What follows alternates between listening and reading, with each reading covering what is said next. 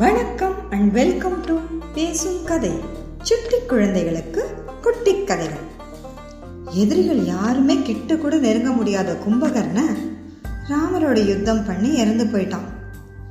உங்க தம்பி வீர ஸ்வர்க்கத்தை அடைஞ்சிட்டாரு அப்படின்ற செய்தியை கேட்ட உடனே ராமன் அப்படியே மயங்கி விழுந்துட்டான். கொஞ்ச நேரத்துக்கு அப்புறம் தான் சுயநினைவுக்கே வந்தான். தம்பி மூணு உலகத்தையும் உன்னை ஜெயிக்க ஆளே இல்லையே. நீயா? நீயா இந்த ராமன் கையால இறந்து போயிட்ட? இனிமே நான் எதுக்கு உயிரோட இருக்கணும்? இதோ இந்த நிமிஷமே நானும் இறந்து போறேன். அப்படின்னு சொல்லி ஓன்னு அழ ஆரம்பிச்சான். அப்புறம் அந்த அழுகையே கோபமும் மாறிச்சு. இல்ல இல்ல. முதல்ல உன்னை கொன்ன அந்த ராமனை சித்திரவதை செஞ்சு கொன்னுட்டு அப்புறமா வரேன். அப்படின்னு சொல்லிட்டு ஆத்திரமா பேச ஆரம்பிச்சான். ஐயோ விபீஷண என் நன்மைக்காக சொன்ன வார்த்தைகளை கொஞ்சம் கூட கேட்காம அவனை அவமானப்படுத்தி இந்த நாட்டு விட்டே வெளியில் அனுப்பிச்சேனே. எவ்வளோ பெரிய தவறு செஞ்சுட்டேன் நான் அப்படின்னு புலம்ப ஆரம்பிச்சான். மாறி மாறி கோபம் அழுக புலம்பல்னு ராவணனுடைய இந்த நிலைமையை பார்த்து அவனுடைய மகன்கள் எல்லாம் ரொம்ப ரொம்ப வருத்தப்பட்டாங்க. இந்த மாதிரி ஒரு நிலைமையில அவங்க இதுவரைக்கும் தன்னோட அப்பாவை பார்த்ததே இல்லை. உடனே அவங்களில் நாலு பேர். திரிசரன் நராந்தகன் தேவாந்தகன் அதிகாயம் இந்த நாலு பேரும் அவனுக்கு ஆறுதல் சொல்லி அப்பா நாங்கள் இருக்கோம்ப்பா அப்படின்னு சொல்லி அவங்க போருக்கு போனாங்க. ஆனால் அதே முடிவு தான் நாலு பேரும் ஒருத்தர் பின்னாடி ஒருத்தர் அப்படியே இந்த வானர சேனை கையால் இறந்து போனாங்க. இது தெரிஞ்சு ராவணனோட மனசு வந்து அப்படியே கலங்கி போயிருச்சு. நான் அனுப்பின இந்த மாவீரர்கள்லாம் ஒரு யுத்தத்துல கூட தோத்ததே கிடையாது. இன்னைக்கு அத்தனை பேரும் இறந்து கிடக்குறாங்க. இதோ இந்த நாகாஸ்திரத்தை விட்டான் இந்திரஜித். அந்த நாகாஸ்திரத்துல இருந்து கூட இந்த ராமனும் லக்ஷ்மணன் தப்பிச்சிட்டாங்க. யார் இந்த ராமன்? அவனை ஜெயிக்கவே முடியாதா? ஒருவேளை இங்க இருக்கிறவங்க சொல்ற மாதிரி அந்த நாராயணனே பூமிக்கு இறங்கி வந்திருக்கானோ அப்படின்னு யோசிச்சு கலங்கி போயிட்டான். இப்போ இந்திரஜித் வந்தான். நான் இருக்கும்போது நீங்கள் ஏன்பா கவலைப்படுறீங்க? நான் போய் அந்த ராமனையும் லக்ஷ்மணனையும் கொன்னுட்டு வரேன் அப்படின்னு சொல்லிட்டு வீராவேசமாக கிளம்பினான். மறுபடியும் யுத்தம் ஆரம்பிச்சது. இந்திரஜித் ஒரு வெறியோடு யுத்தம் பண்ணான். தன்னோட சித்தப்பா தன்னோட சகோதரர்கள் எல்லாரும் இந்த ராமர் கையாலையும் லக்ஷ்மணர் கையாலையும் இந்த வானர சேன கையாலையும் இறந்துட்டாங்க. இவங்களை முடிக்காம இன்னைக்கு திரும்ப போகக்கூடாது அப்படிங்கிற ஒரு பெரிய முடிவோட அவனுக்கு வந்துட்டு இருந்தான். ராமனும் லக்ஷ்மணனும் அவனுக்கு ஈக்குவலா சரிசமமாக சண்டை போட்டுட்டே இருந்தாங்க. ரொம்ப நேரம் சண்டை போச்சு. சாயந்தரம் சூரிய அஸ்தமனம் ஆகிற சமயம் ஆயிடுச்சு சாயந்தரம் ஆயிட்டாலே இந்த அரக்கர்களோட பலம் அதிகமா கூடிடும். இப்போ இந்திரஜித் வந்து தன்னோட மாய வித்தைகளை உபயோகிக்க ஆரம்பிச்சான். அவன் வந்து கண்ணுக்கு தெரியாம அங்கங்கே மறைஞ்சு நின்று சண்டை போட ஆரம்பித்தான் எல்லா இடத்துலேருந்தும் அம்புகள் வருது. எல்லாரும் தாக்கப்படுறாங்க. எங்கேருந்து அம்பு வருதுன்னு யாருக்குமே தெரியல. அப்படியே அம்பு மழையாக பொழியுது. கடைசியாக சரி இந்த சண்டையை முடிச்சே ஆகணும் அப்படின்னு சொல்லிட்டு இந்திரஜித் என்ன பண்ணால் பிரம்மாஸ்திரத்தை பிரயோகம் பண்ணலாம் அப்படின்னு முடிவு பண்ணான். பிரம்மாஸ்திரங்கிறது ரொம்ப சக்தி வாய்ந்த அஸ்திரம். அதனால வந்து சாதாரணமாக வில்வித்தை கற்றுக்கிறவங்க எல்லாருக்கிட்டையுமே பிரம்மாஸ்திரம் இருக்காது. ரொம்ப தவம் பண்ணியோ இல்லை பெரிய குருக்கள் கிட்டே இருந்தோ அந்த மாதிரி தான் பிரம்மாஸ்திரம் கிடைக்கும். அந்த மாதிரி தவம் பண்ணி இவனுக்கும் பிரம்மாஸ்திரம் கிடச்சிருந்தது. அது வந்து அதோட இலக்கை வந்து இன்றைக்குமே மிஸ் பண்ணது கிடையாது. அது தாக்கி நம்ம பிழைச்சதா இது வரைக்கும் சரித்திரமே கிடையாது. இப்போ ஹனுமார் மாதிரி ஒருத்தருக்கு பிரம்மா வந்து வரம் கொடுத்துருந்தார். உனக்கு பிரம்மாஸ்திரம் ஒன்றுமே செய்யாதுன்னு. அதனால் அவர் தப்பிச்சிட்டாரு. ஆனால் பிரம்மாஸ்திரம் யாரையுமே விட்டதில்லை. இந்திரஜித்துக்கும் இதோட சக்தி ரொம்ப தெரியும். இது வந்து வேற வழியே இல்லைங்கிற பொழுது உலக நன்மைக்காக பயன்படுத்துறதுக்கு தான் இந்த பிரம்மாஸ்திரம். ரொம்ப பெரிய எதிரி இருக்கான் அவன் ரொம்ப கொடியவன். அவனுக்கு எதிராக பயன்படுத்துறது தான் இந்த பிரம்மாஸ்திரம். இதை பற்றி இந்திரஜித்துக்கும் நல்லா தெரியும். அதனால தான் முதல் தடவை அவன் நாகாஸ்திரத்தை விட்டான். கொடிய விஷப்பாம்புகளால் ராமரையும் லக்ஷ்மணரையும் கொன்னிடலாம் ஆனால் கருடம் வந்து காப்பாற்றுவார்னு யாருமே எதிர்பார்க்கல. இப்போ அவனுக்கு ஒரு அடக்க முடியாத கோபம் வெறி இவங்களை இன்னைக்கு முடிச்சே ஆகணும். அதனால மந்திரத்தை சொன்னா பிரம்மாஸ்திரம் வந்தது. ராம லக்ஷ்மணர்கள் மற்றும் வானர சேனை மேலே அந்த பிரம்மாஸ்திரத்தை அப்படியே பிரயோகம் பண்ணான். பிரம்மாஸ்திரத்தால் தாக்கப்பட்ட ராமரும் லக்ஷ்மணரும் அப்படியே அசைவில்லாமல் தொப்புன்னு கீழே விழுந்துட்டாங்க. அவங்க மட்டும் இல்லை அவங்கள சுற்றி இருந்த ஆயிரக்கணக்கான வானர வீரர்கள் அத்தனை பேரும் ஒரே செகண்டில் அப்படியே எல்லாரும் விழுந்துட்டாங்க. ஆல்மோஸ்ட் முழு வானர சேனையுமே அழிஞ்சு போச்சு. வெற்றி வெற்றி அப்படின்னு சொல்லிட்டு ரொம்ப சந்தோஷத்தில் இந்திரஜித்தும் அவனுடைய படைகளும் வந்து அப்படியே திருப்பி கோட்டைக்கு போயிட்டாங்க. ஏன்னா பிரம்மாஸ்திரத்துலேருந்து தப்பிச்சவன் இதுவரையிலும் யாருமே இருக்கவே முடியாது. ஆனால் விபீஷ்ணனும் ஹனுமானும் இல்லை மாட்டாமல் தப்பிச்சிட்டாங்க. சரி கையில் தீப்பந்தத்தை எடுத்துக்கிட்டு ராம எங்க சுக்ரீவ எங்க லக்ஷ்மண எங்க அப்படின்னு அப்படியே பிண குவியலாக இருக்குது அதுக்கு நடுவில் வந்து அந்த இருட்டில் ரெண்டு பேரும் கண்ணை கலங்கிக்கிட்டு தேடிக்கிட்டே போகிறாங்க நே அந்த மாதிரி தேடிட்டு போகும்போது விபீஷ்ணனோட குரல் அப்படியே அவர் கூப்பிட்டுட்டே போகிறார் விபீஷ்ணனோட குரல் கேட்ட ஜாம்பவான் வந்து அப்படியே அவரை கூப்பிட்டார். அவருக்கு கண்ணை கூட திறக்க முடியல ரொம்ப வீக்கு அவரால் ஒன்றுமே பண்ண முடியல அசைய கூட முடியல. ஆனால் தம்கிட்ட இருந்த கடைசி ஸ்ட்ரென்த்தை வச்சு தம் பக்கத்தில் விபீஷ்ணனை கூப்பிட்டார். ரொம்பவே தீனமான குரலில் விபீஷ்ணா மாருதிக்கு ஒன்றும் ஆகலையே அப்படின்னு கேட்டார். ஜாம்பவான் உயிரோடு இருக்கிறத பார்த்த விபீஷ்ணனுக்கு ரொம்ப சந்தோஷம். ஏன்னா ஜாம்பவான் நிறைய விஷயம் தெரிஞ்சவர் இந்த பிரச்சனைக்கு ஏதாவது அவரால் வழி சொல்ல முடியுமா? அப்படின்னு விபீஷணனுக்கு ஒரு யோசனை. விபீஷ்ணன் வந்து ஜாம்பவானை பார்த்து மாருத்தியும் நானும் நல்ல வேலையாக தப்பிச்சிட்டோம். ஆனால் எனக்கு ஒரு சந்தேகம். நீங்கள் வந்து உங்களால் முடிஞ்ச ஒரே கேள்வியை கேட்கும்போது சுக்ரீவன் நல்லா இருக்கானா? அங்கதனுக்கு ஒன்றும் ஆகலையா? ராமலக்ஷ்மணர்களுக்கு என்ன ஆச்சு? அப்படின்னு கேட்கல ஏன் வந்து மாருதியை பற்றி மட்டும் கேட்டீங்க? அப்படின்னு ஒரு அடக்க முடியாத ஆவலோட கேட்டார். உடனே ஜாம்பவான் சொன்னார் வேற யார் உயிரோடு இருந்தாலும் இந்த சமயத்தில் இந்த சேனையை காப்பாற்றவே முடியாது. ஆனால் மாருதி உயிரோடு இருந்தான்னா அவனால் நம்ம எல்லாரையும் காப்பாற்ற முடியும். போய் அவனை உடனே கூட்டிட்டு வாங்க அப்படின்னு சொன்னார். விபீஷ்ணனும் ஹனுமார்கிட்ட போய் விஷயத்தை சொல்லி கூட்டிட்டு வந்தார்.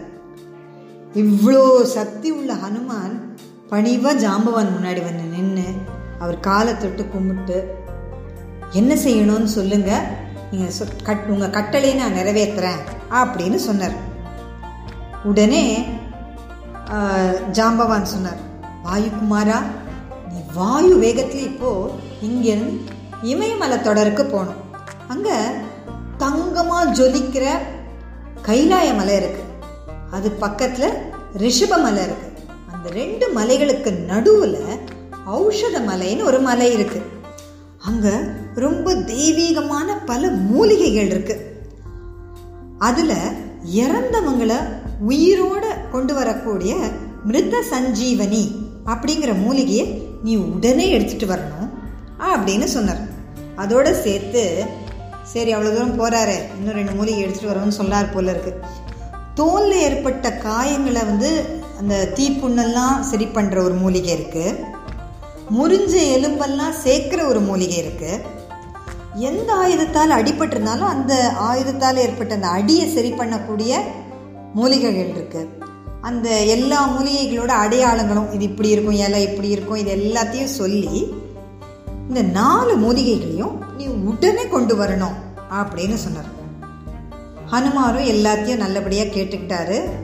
வணங்கி ஜாம்பவானை வணங்கிட்டு திருகூட மலை மேலே ஏறி நின்று ஒரே பாய்ச்சலாக வானத்தில் பாஞ்சு பறக்க ஆரம்பிச்சிட்டார். என்னடா இது? ஒரு மலையே வானத்தில் பறக்கிற மாதிரி இருந்துச்சான் ஆனால் பயங்கர ஸ்பீடாக போனார். போய் கொஞ்ச நேரத்துக்கெல்லாம் இமயமலைக்கே வந்துட்டார். எங்கே? லங்கையிலேருந்து இமயமலைக்கே வந்துட்டார். வந்து ஜாம்பவான் சொன்ன மாதிரி கைலாய மலைக்கும் ரிஷப மலைக்கும் இருக்கிற ஔஷத மலையை கண்டுபிடிச்சிட்டார். ஆனால் என்னன்னா அந்த மலையில் இருக்கிற மூலிகைகள் எல்லாமே ரொம்ப அரிய வகை மூலிகைகள். ரொம்ப ரொம்ப பெரிய பிரச்சனைகளை தீர்க்கக்கூடிய மூலிகைகள். எல்லாம் அப்படியே மின்னுது ராத்திரியில். இப்போ இவர் சொன்ன அந்த நாலு மூலிகையை கண்டுபிடிக்கணும். ஆனால் அந்த மூலிகைகள் எல்லார் கண்ணுக்கும் ஈஸியாக தன்னை காட்டி கொடுக்காது. அதோடைய பலன் தெரிஞ்சு அதோட அதோட அதை பற்றி முழுசாக தெரிஞ்சவங்களுக்கு தான் அதை கண்டுபிடிக்க முடியும். இப்போது கொஞ்சம் குழப்பமாயிடுச்சு. அந்த நாலு மூலிகை வேணும். தப்பாக எதையாவது எடுத்து போயிட்டா டைம் வேஸ்ட் ஆயிரும். அனுமார் ஒரு நிமிஷம் யோசிச்சார். அவரால் முடியாத காரியம் ஏதாவது இருக்க முடியுமா? மலையை ஒரு தடவை வணங்கி பர்வதமே ராம காரியத்துக்காக நான் இப்படி செய்ய வேண்டியிருக்கு. தயவு செய்து கொஞ்ச நேரம் நீ பொறுத்துக்கோ அப்படின்னு சொல்லி தூக்கிடா மலைய அப்படின்னு சொல்லி ஒரே கையால் அந்த மலையே தூக்கிக்கிட்டு பறந்து திரும்ப லங்காவுக்கு வந்துட்டார். மலையை திரிகூட மலை பக்கத்தில் சஞ்சீவி மலையை வச்சார். கொஞ்சம் மூலிகை இருந்தாலே எல்லாரையும் குணப்படுத்திட முடியும்னு ஜாம்பவான் நினைச்சாரு. ஆனா இப்ப ஹனுமார் அந்த மூலிகை மலையே தூக்கிட்டு வந்துட்டார். அந்த மூலிகைகள்லேருந்து வர வாசனையிலேயே எல்லாருக்கும் குணமாயிடுச்சான் இவங்க எதுவும் தனியாக சிகிச்சைன்னு பண்ணவே இல்லை. அந்த வாசனையிலேயே எல்லாரும் நல்லபடியாக சரியாய் திரும்பி எழுந்துட்டாங்க. ராம லக்ஷ்மணர்கள் விழுந்து கிடந்த அத்தனை வானர வீரர்கள் எல்லாரும் அப்படியே புது தெம்போட ஏன்னா எல்லா காயங்களும் ஆறிடுச்சு முறிஞ்ச எலும்பெல்லாம் ஒன்று சேர்ந்துடுச்சு நல்ல சக்தியோடு எல்லாரும் எழுந்துட்டாங்க. எல்லா காயங்களும் மறைஞ்சு போச்சு. எல்லாரும் குணமாயிட்டாங்க அப்படின்னு தெரிஞ்ச அப்புறமா ஹனுமார் என்ன பண்ணார்? திருப்பி அந்த ஔஷத மலையை எடுத்துட்டு போய் திருப்பி கைலாய பர்வதத்திலே வச்சுட்டாரு. ஏன்னா ஒரு சில மூலிகைகள் ஒரு சில இடத்துல தான் நல்லபடியாக வளரும். அதுக்கேற்ற அந்த என்வாயன்மெண்ட் இருக்கணும் இல்லையா? அதனால் அந்த இடத்துலையே திருப்பி கொண்டு போய் வச்சுட்டார். அதாவது எடுத்த பொருள் எடுத்த இடத்துலையே வைக்கணும் அப்படிங்கிறத சின்ன வயசுலேயே அவங்க வீட்டில் சொல்லி கொடுத்துருப்பாங்கன்னு நினைக்கிறேன். அதனால் கரெக்டாக திருப்பி கொண்டு போய் அதே இடத்துல வச்சுட்டார். இப்போ புத்துணர்ச்சியோடு இருக்கிற வானரப்பட சும்மா இருக்குமா? லங்கா நகரத்துக்குள்ளே சில வானரங்கள் புகுந்து எப்படி ஹனுமார் லங்கைக்கு தீ வச்சாரோ அதே மாதிரி தீ வச்சிட்டான். அடச்சா இவங்க திரும்பி வந்துட்டாங்களா? அப்படின்னு நம்ப முடியாத ஆச்சரியத்தோட ராவண இன்னும் சில வீரர்களை சண்டைக்கு அனுப்பினான்.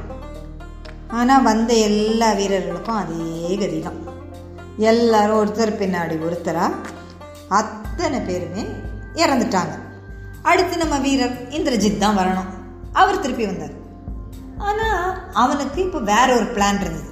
என்ன பண்ணான் இந்திரஜித்? இந்த தடவை தன்னுடைய ரதத்தில் வந்து சீதையை கட்டி போட்டு எடுத்துகிட்டு வந்தான். கூட்டிகிட்டு வந்து இந்த வானர வீரர்கள் சண்டை போடுற இடத்துல இந்த ஆகாய மரமாக அந்த தேரில் அந்த அவங்க கண்ணு முன்னாடியே சீதையை கொண்டுட்டான் திருப்பி லங்கைக்கு போயிட்டான். இதை பார்த்த வானரங்களுக்குலாம் ஒரே அழுகை. என்ன செய்யறதுனே அவங்களுக்கு புரியல. யுத்தத்தை நிறுத்திட்டு ராமர் கிட்ட ஓடி போனாங்க. ஐயோ இந்த மாதிரி சீதா தேவியை வந்து எங்க கண்ணு முன்னாடியே அவன் கொண்டுட்டான் அப்படின்னு சொல்லி ஒரே அழுதாங்க. ராமர் வந்து யுத்த பூமியில அப்படியே உட்காந்துட்டார் இந்திரஜித் வந்து தன்னை பழிவாங்க. ஒண்ணுமே ஆயுதங்கள் இல்லாத ஒரு பொண்ணை கொல்லுவான்னு அவர் சுத்தமா எதிர்பார்க்கல. யாரை காப்பாத்துறதுக்காக இந்த யுத்தம் நடக்குதோ அவங்களே இல்லாத போது இதை இந்த யுத்தத்தை செஞ்சு என்ன பயன்? அப்படிங்கிற மாதிரி எல்லாருக்குமே தோண ஆரம்பிச்சிருச்சு. ராமருக்கும் வெறுத்து போயிருச்சு. அப்போ இவங்க எல்லாரும் அப்படியே சோர்ந்து போய் உட்கார்ந்துருக்கிறத பார்த்த விபீஷ்ணன் அவன் தூரத்துலேருந்து வரான். விஷயத்தை கேள்விப்பட்டு அடடா இப்படி ஏமாந்து போயிட்டீங்களே. ராவணன் சீதையை கொல்ல ஒரு நாளுமே அனுமதிக்க மாட்டான். எனக்கு எங்கள் அண்ணனை பற்றி நல்லா தெரியும். அவங்க எல்லாரையும் ஏதோ திசை திருப்ப தான் இந்திரஜித் இந்த மாய விதையை பயன்படுத்தி சீத்தை மாதிரி ஒரு உருவத்தை உருவாக்கி அதை கொண்டுட்டு போயிருக்கான். அவன் நினச்சபடியே நீங்கள்லாம் சோர்ந்து உட்காந்துட்டீங்க நான் என்னோட ஒற்றர்கிட்டேருந்து ஒரு விஷயம் தெரிஞ்சுக்கிட்டேன். எந்த அஸ்திரத்தாலையும் உங்களை வந்து அவனால் ஜெயிக்க முடியல. எல்லா அஸ்திரத்தையும் பிரயோகம் பண்ணி பார்த்துட்டான். பிரம்மாஸ்திரம் கூட விட்டு பார்த்துட்டான். நீங்கள் பிழைச்சிட்டீங்க. அதனால் இப்போ இந்திரஜித் நிக்கும்பலா தேவிக்கு ஒரு யாகம் பண்ணுறான் யாகத்தை மட்டும் அவன் வெற்றிகரமாக செஞ்சு முடிச்சிட்டான்னா நிக்கும்பலா தேவிங்கிற தேவதை அவனுக்கு வரம் கொடுப்பாங்க. அதுக்கப்புறம் இந்த போரில் அவனை ஜெயிக்கவே முடியாது. ஆனால் இந்த யாகத்தை எந்த காரணத்தை கொண்டும் நடுவில் நிறுத்தக்கூடாது. உங்களால் பிரச்சனை வரக்கூடாது அப்படின்னா இந்திரஜித் சீதையை கொள்ற மாதிரி ஒரு நாடகத்தை நடத்தியிருக்கான் அப்படின்னு சொன்னார். இப்போதான் எல்லாருக்கும் விஷயமே புரிஞ்சுது. ராமர் லக்ஷ்மணனை பார்த்து தம்பி இந்திரஜித்தோட முயற்சி நாம கண்டிப்பாக தடுத்தாகணும். உடனே விபீஷ்ணரோட இந்திரஜித் யாகம் செய்யற இடத்துக்கு போ. இந்திரஜித்தோட முடிவு இன்னைக்கு உன் கையால தான் இருக்கணும் அப்படின்னு சொன்னார். லக்ஷ்மணனும் அண்ணன்கிட்ட ஆசீர்வாதம் வாங்கிக்கிட்டு விபீஷ்ணன் ஹனுமார் இன்னும் சில வானர வீரர்களெல்லாம் கூட்டிக்கிட்டு இந்திரஜித் ரகசியமா யாகம் செய்யற இடத்துக்கு போனான். அதாவது அந்த இடம் ரொம்ப பயங்கர காவல்ல இருந்தது. ஏன்னா அவன் வந்து யாக நடுவில் தடப்படவே கூடாது. அதனால் நிறைய அரக்கர்கள் வெளியில இருந்து பத்திரமா காவல் காத்துக்கிட்டு வந்தாங்க. ஆனா லக்ஷ்மணர் தலைமையில போன இந்த படை இந்த அரக்கர்களெல்லாம் தாக்க ஆரம்பிச்சாங்க. பெரிய சத்தம் கூச்சல் குழப்பம். ஒரே அடிதடி சண்டையாயிருச்சு இந்த கூச்சல் குழப்பத்தெல்லாம் கேட்ட இந்திரஜித்தால குகைக்குள்ள அமைதியா யாகத்தை பண்ணவே முடியல. என்ன நடக்குது அப்படின்னு தெரிஞ்சுக்கிறதுக்கு வெளியில வந்தான் இந்திரஜித். யாகம் பாதியில் தடைப்பட்டு போச்சு. தன்னோட யாகம் தடைப்படுறதுக்கு காரணமான லக்ஷ்மணன் மேல பயங்கர கோபம் இந்திரஜித்துக்கு. தன்னோட தேர் மேலே ஏறி லக்ஷ்மணரோட பயங்கரமாக சண்டை போட ஆரம்பித்தான் லக்ஷ்மணருக்கு தேர் இல்லை. அதனால அவர் என்ன பண்ணார்? ஹனுமாரோட தோள் மேலே ஏறிட்டு ரெண்டு பேரும் சரிசமமா யுத்தம் பண்ணாங்க. ரெண்டு பேர் உடம்புலையும் அம்புகள் பாஞ்ச உடைய கொட்டுது. ஆனாலும் ரெண்டு பேரும் கொஞ்சம் கூட அசரலை. விடாமல் யுத்தம் நடந்துட்டு இருந்துச்சு. கடைசியாக லக்ஷ்மணன் இந்திராஸ்திரத்தை பயன்படுத்த முடிவு பண்ணி தியானம் பண்ணி ராமன் தர்மவான்கிறது உண்மையா இருந்தா இந்த அஸ்திரம் இந்திரஜித்தை கொல்லணும் அப்படின்னு சொல்லி அந்த அம்பை விட்டான். அந்த அஸ்திரத்தால் இந்திரஜித்தோட தலை துண்டிக்கப்பட்டு இந்திரஜித் இறந்து போயிட்டான். ஒரு மாவீரனான இந்திரஜித் தன்னோட அப்பாவோட பெருமையை காப்பாத்த அவன் உயிரையே விட்டுட்டான். அடுத்து என்ன நடந்தது? இதை தெரிஞ்சுக்க பேசும் கதை யூடியூப் சேனலுக்கு சப்ஸ்கிரைப் பண்ணுங்க. இந்த கதை உங்களுக்கு பிடிச்சிருந்தா லைக் பண்ணுங்க ஷேர் பண்ணுங்க கமெண்ட் பண்ணுங்க. நன்றி வணக்கம்.